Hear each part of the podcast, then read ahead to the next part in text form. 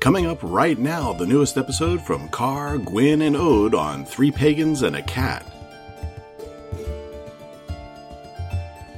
Good afternoon. This is Carr from Three Pagans and a Cat, and we are here this morning with NFA. So you're the co-chair of Con this year, correct? Yes. Of Convocation Yes. 2019. I had to think about what year it was. So do me a favor and tell us a little bit about you Okay. and who you are and what you've done and that kind of stuff and what led you to get to this place where you're co-chair of Con.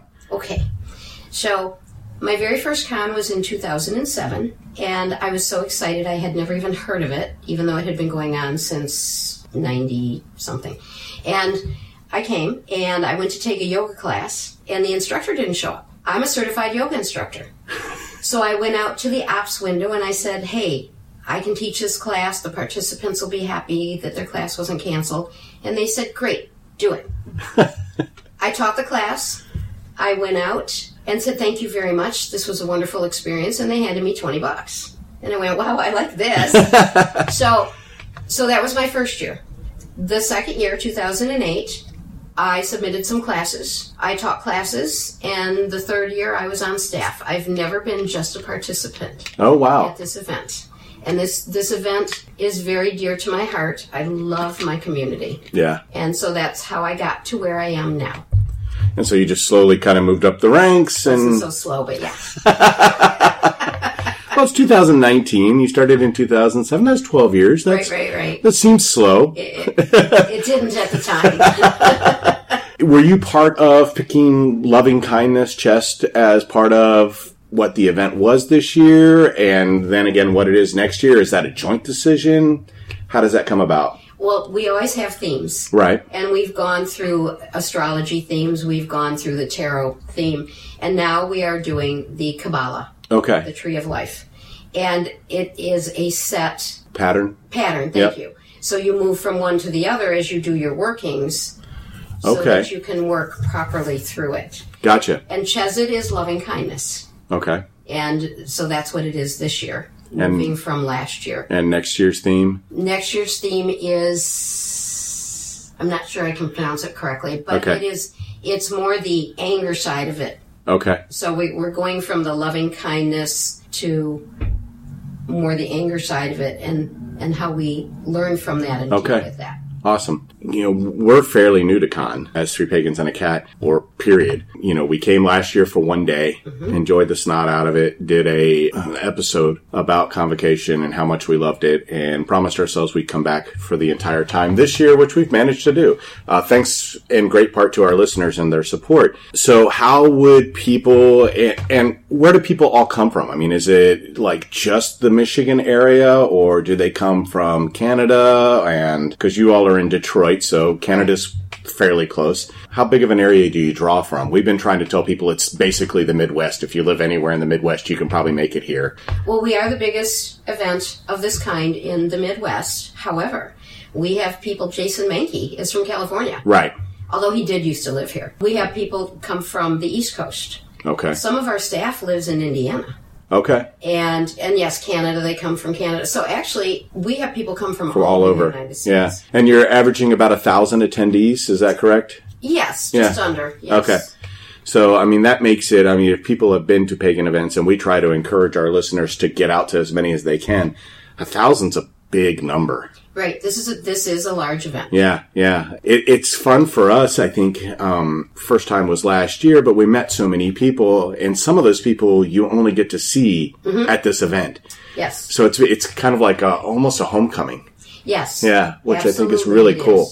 Because there's people I only see here. Yeah. I met my husband here. He was a merchant Okay. when I met him, and he lived in the UP. So when I first met him, we saw each other once a year here. We spoke a little bit, and that was it. Right. So, and then that developed later. But yeah, I only you only see people once a year at Yeah. this big event. Yeah, that's really cool. So, how can people find out more about it? You have a website, obviously. There's two different websites. Okay. There's convocation.org, and then there's the MEC page, the Magical Educational Council, Council. E and it's mi-mec.org. Okay, and we'll make sure we link those. Yes, we're going in to the- we'll link those because I want to Yep. make sure I said that properly. Yeah. And yeah, both of those pages will have your information. We also have Facebook pages. Okay. We always have an event page before the event, and then we have two different pages. We have a, a closed group and we have an open group Right.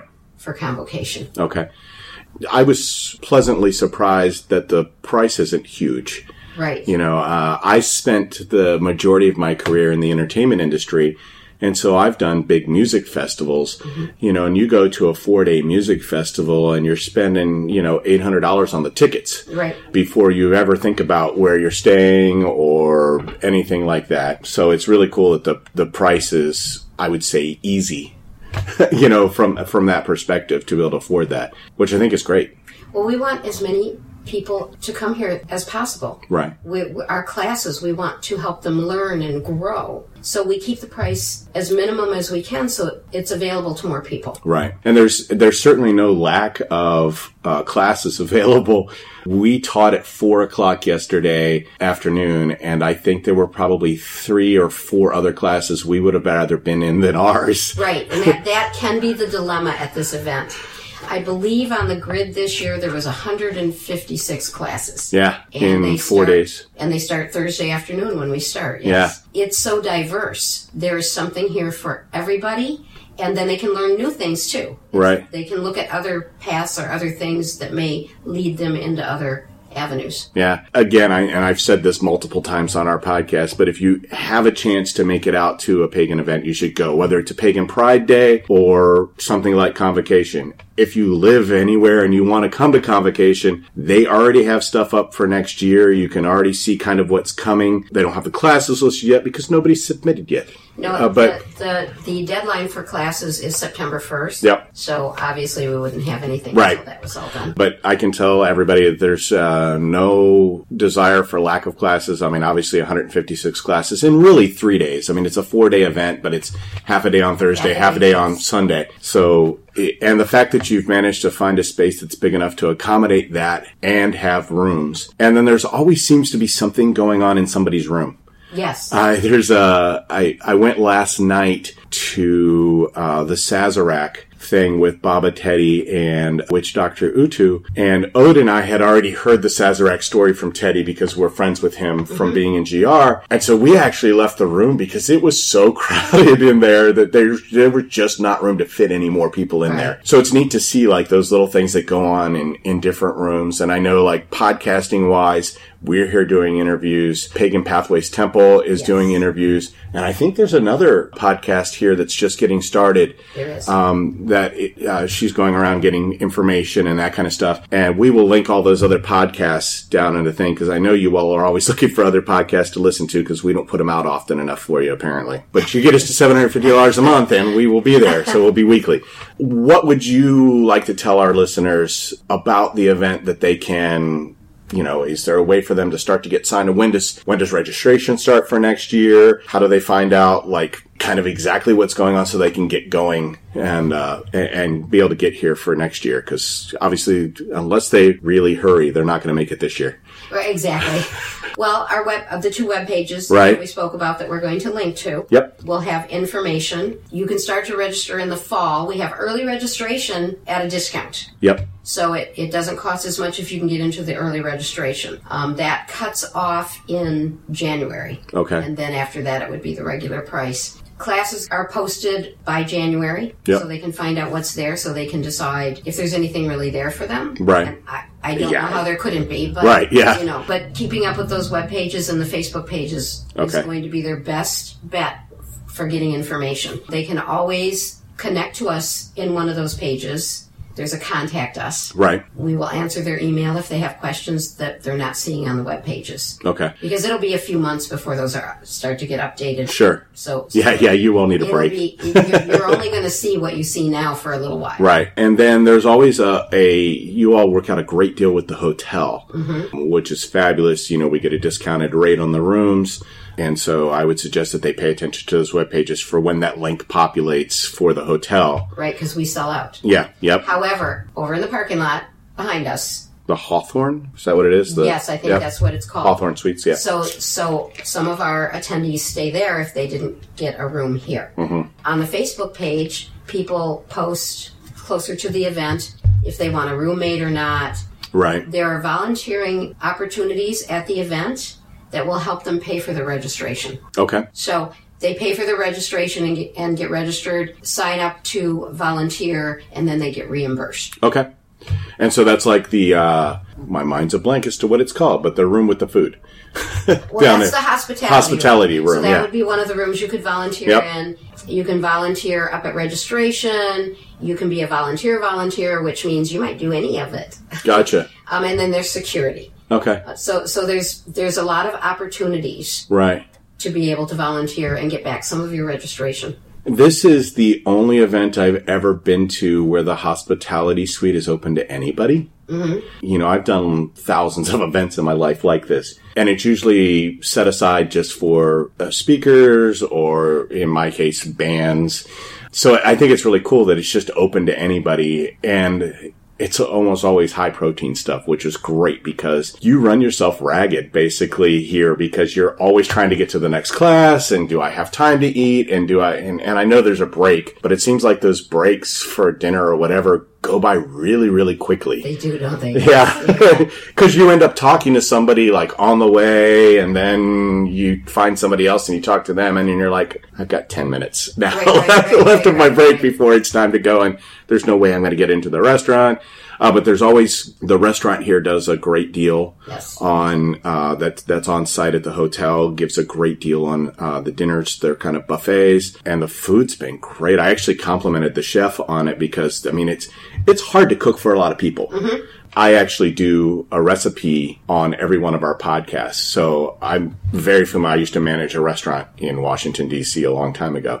Uh, so I know how hard that is to turn out quality food in a buffet style. It's been amazing. So we, I actually like made sure that I pulled the chef aside and complimented him and the, the, the floor manager in the restaurant greeted everybody, got everybody to where they needed to be. I mean, they're really good at this. So I've been very impressed with the hotel staff. There's not often that that happens. And they love us too. Yeah. We love them and they love us. Yeah. Um, they're extremely accommodating. We have a meeting before con with the chef, the event planner, I think is her title, and the woman who makes sure that all of our uh, reservations and everything are taken care of. And there was a f- couple of other people in that meeting. They are very open to any suggestions we make. They they bend over backwards to try to do what we ask for. That's If great. it- if it's at all possible. Right. So yes, this is this is a great hotel for this. Yeah.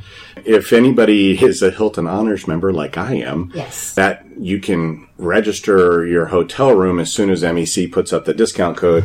And you don't have to pay for anything until you get here. So it just kind of sits there and waits for you to uh, get here and take care of it, which was great because I could get in like as soon as the it populated with the discount code. I'm like, I'm in. you know, it's definitely a good way to do it, and and then you collect the points on it too. Right, right, So as right. an honors member, so you you know eventually you get your room free when you're you know coming to these kind of events. So I super appreciate you coming up here and doing this today. I know you've been kind of run ragged this weekend, I'm sure, with all the stuff going on. I know you said you only had two things you had to be at, but every time I see you, you're running to the next thing. So like I said, this this this event in particular, but my community is very dear to my heart. right, So I do what needs to be done, and and I enjoy it, and I love it, and I I'm glad to be here. and so convocation is part of the MEC, the Yes. Magical Education Council. So, you, Yes. so do you want to explain that and? Also, I believe you all also do like a scholarship type thing. Yes. So we you do a wanna- lot of things. Yep. So so we help pagans in need.